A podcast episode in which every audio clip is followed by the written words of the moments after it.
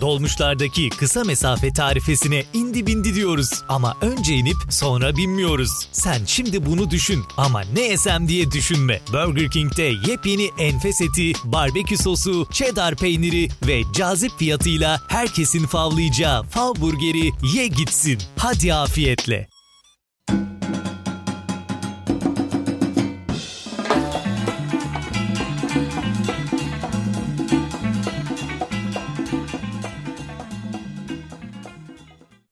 Randolph Churchill'a göre her şey bir yalanla, Rusya'nın bir yalanıyla başlamıştı. 1967 Mayıs'ının ilk günlerinde Sovyet yönetimi Kahire'ye gönderdiği bir haberde İsrail'in Suriye sınırına büyük bir askeri yığınak yaptığını bildirdi. İki hafta sonra bu haberin detaylarını alan Kahire, İsrail'e ait 11 Tugaylık büyük bir askeri gücün Suriye sınırında olduğu bilgisine ulaştı. Ancak o dönemde söz konusu bölgede İsrail'in bir bölükten yani 120 kişiden fazla askeri gücü bulunmuyordu. Wow. لكم بصدق وبرغم أية عوامل. قد أكون بنيت عليها موقفي في الأزمة.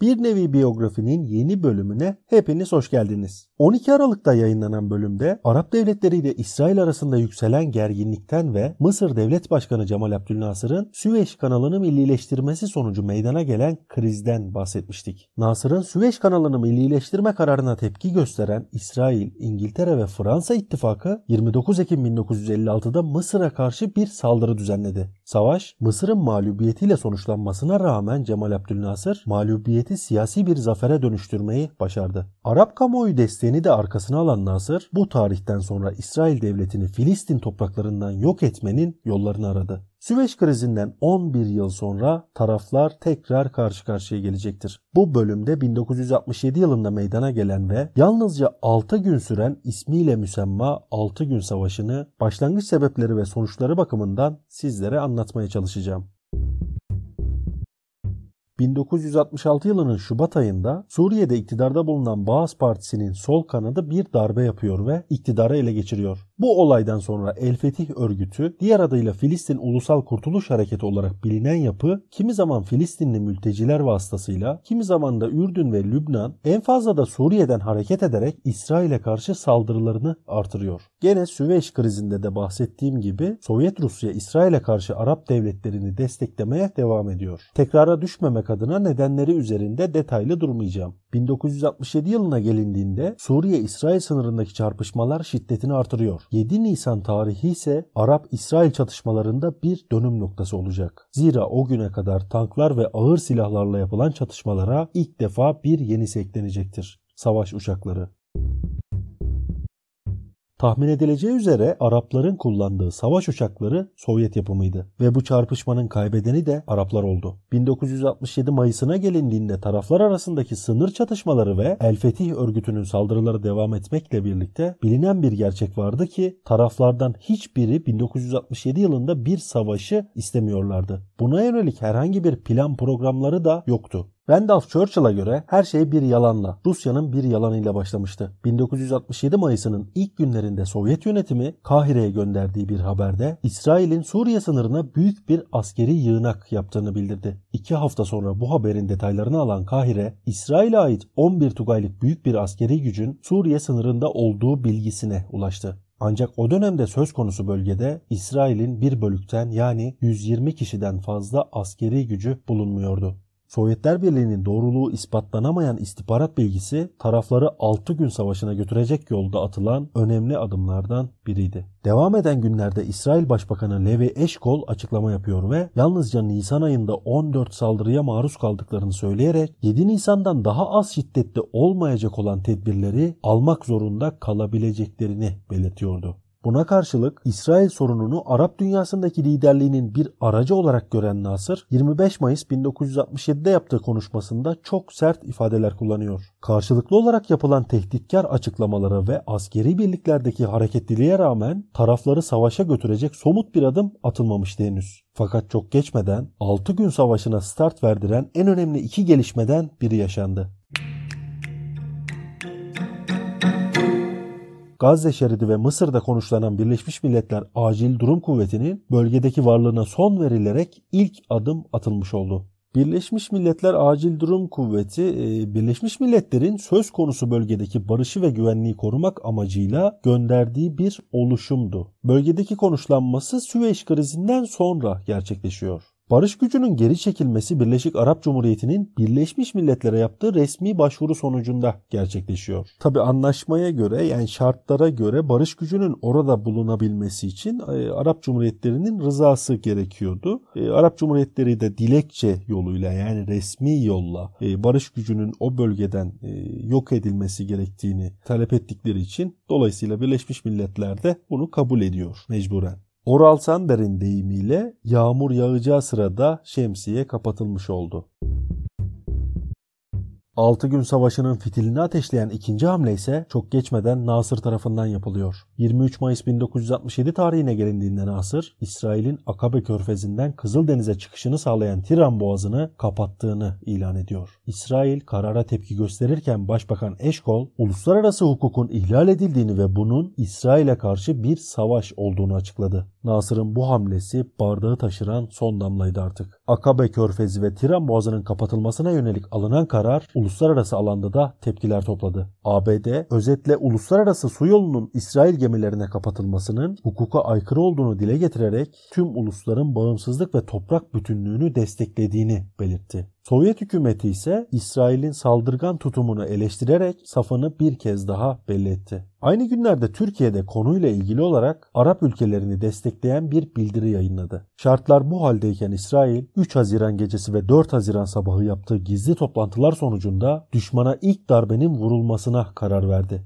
İsrail hükümeti saldırı kararını gizlemek için ilginç bir yönteme başvuruyor. Kamuoyunu yanıltmak adına savaştan bir gün önce o hafta sonu binlerce asker tatile gönderiliyor ve gazetelerde plajlarda güneşlenen İsrailli askerlerin resimleri basılıyor. Bu taktikle dünya kamuoyunu ve Arapları yanıltan İsrail ilk darbeyi vuracağı 5 Haziran sabahını beklemeye başladı.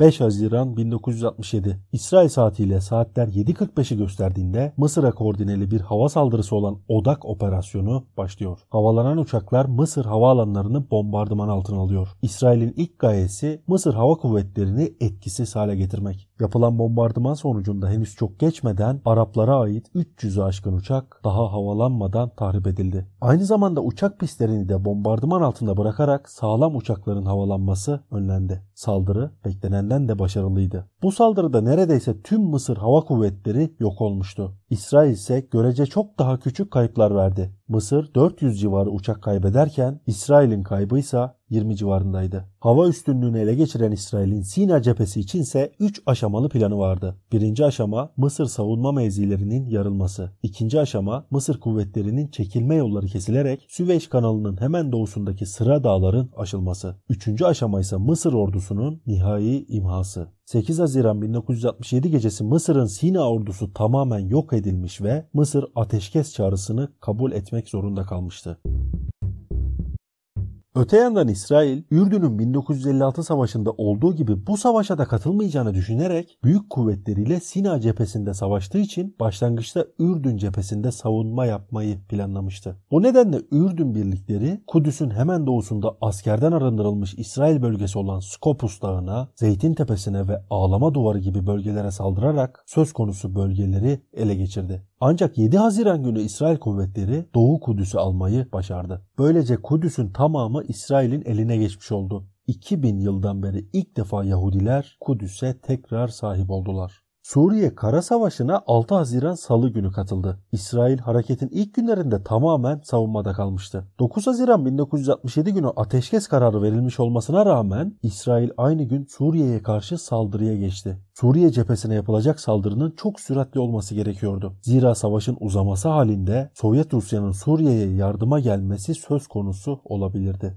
Suriye mevzilerinin çökertilmesi zor olmadı. İsrail'in burada da üstünlüğü ele almasıyla 10 Haziran tarihinde İsrail-Suriye arasındaki ateşkes yürürlüğe girdi. İsrail, Mısır ve müttefiklerinin hava kuvvetlerini bertaraf etmesinin ardından düzenlediği kara harekatıyla Mısır'dan Sina Yarımadası ve Gazze şeridini, Ürdün'den Batı Şeria ve Doğu Kudüs'ü ve Suriye'den de Golan tepelerini almış oldu. Böylece 6 gün savaşı İsrail ordusunun Araplara karşı 3 cephede kazandığı üstün başarıyla sona erdi. İsrail'in zaferiyle sonuçlanan savaştan yaklaşık 5 ay sonra 22 Kasım 1967 tarihinde İngiltere'nin sunduğu ve Güvenlik Konseyi'nde kabul edilen aynı zamanda çok da tartışmalı olan 242 sayılı kararın birkaç maddesine göz atalım. İlk maddede Orta Doğu'da barış şu iki ilkeye dayanmalıdır denilerek sıralanmış. 1. İsrail son savaşta işgal ettiği topraklardan ordu güçlerini geri çekmelidir. 2. Devletlerin savaşa yönelik amaçlarının yok edilmesi ve bölgedeki her devletin egemenlik, toprak bütünlüğü ve siyasi bağımsızlığı ile kuvvet tehdidinden ve kullanımından uzak olarak güvenlikli ve tanınmış sınırlar içerisinde barış halinde yaşama hakkının tanınması. Evet, diğer maddede uluslararası su yollarından gemilerin geçiş serbestlisinin garanti altına alınması vurgulanmış. Şimdi bu maddeler aslında var olan savaş sebeplerini ortadan kaldırmayı amaçlayan e, kararlar. Her iki taraf için de belli yaptırımlar var diyebiliriz. Açıklandığından beri tartışmalı olmasının sebebi de her iki tarafa da mavi boncuk dağıtılması olarak yorumlanıyor. 6 gün savaşının en önemli sonucu şu. Bunu beyan etmeseler de Arap devletleri İsrail devleti realitesini kabul etti. Kurulduğu günden 6 gün savaşının başlangıcına kadar İsrail devletini ortadan kaldırmayı benimseyen bu Arap devletleri 1967 yılından sonra kaybedilen toprakları geri almanın derdine düştü. Ve tabii İsrail'i bu topraklardan çıkarma derdine. Tarihte bugün 4 Şubat 1789 George Washington ABD'nin ilk başkanı seçildi. 4 Şubat 1794 Fransa tüm sömürgelerinde köleliği yasakladı. 4 Şubat 1969 Yaser Arafat Filistin Kurtuluş Örgütü'nün liderliğine getirildi. 4 Şubat 1976 Guatemala ve Honduras'taki 7,5 şiddetindeki depremde 22.778 kişi öldü. 4 Şubat 1992 Hugo Chavez Venezuela Cumhurbaşkanı Carlos Andrés Peirez'e karşı başarısızlıkla sonuçlanan bir darbe girişiminde bulundu. Dinlediğiniz için teşekkür ederim. Bir sonraki bölümde görüşmek üzere.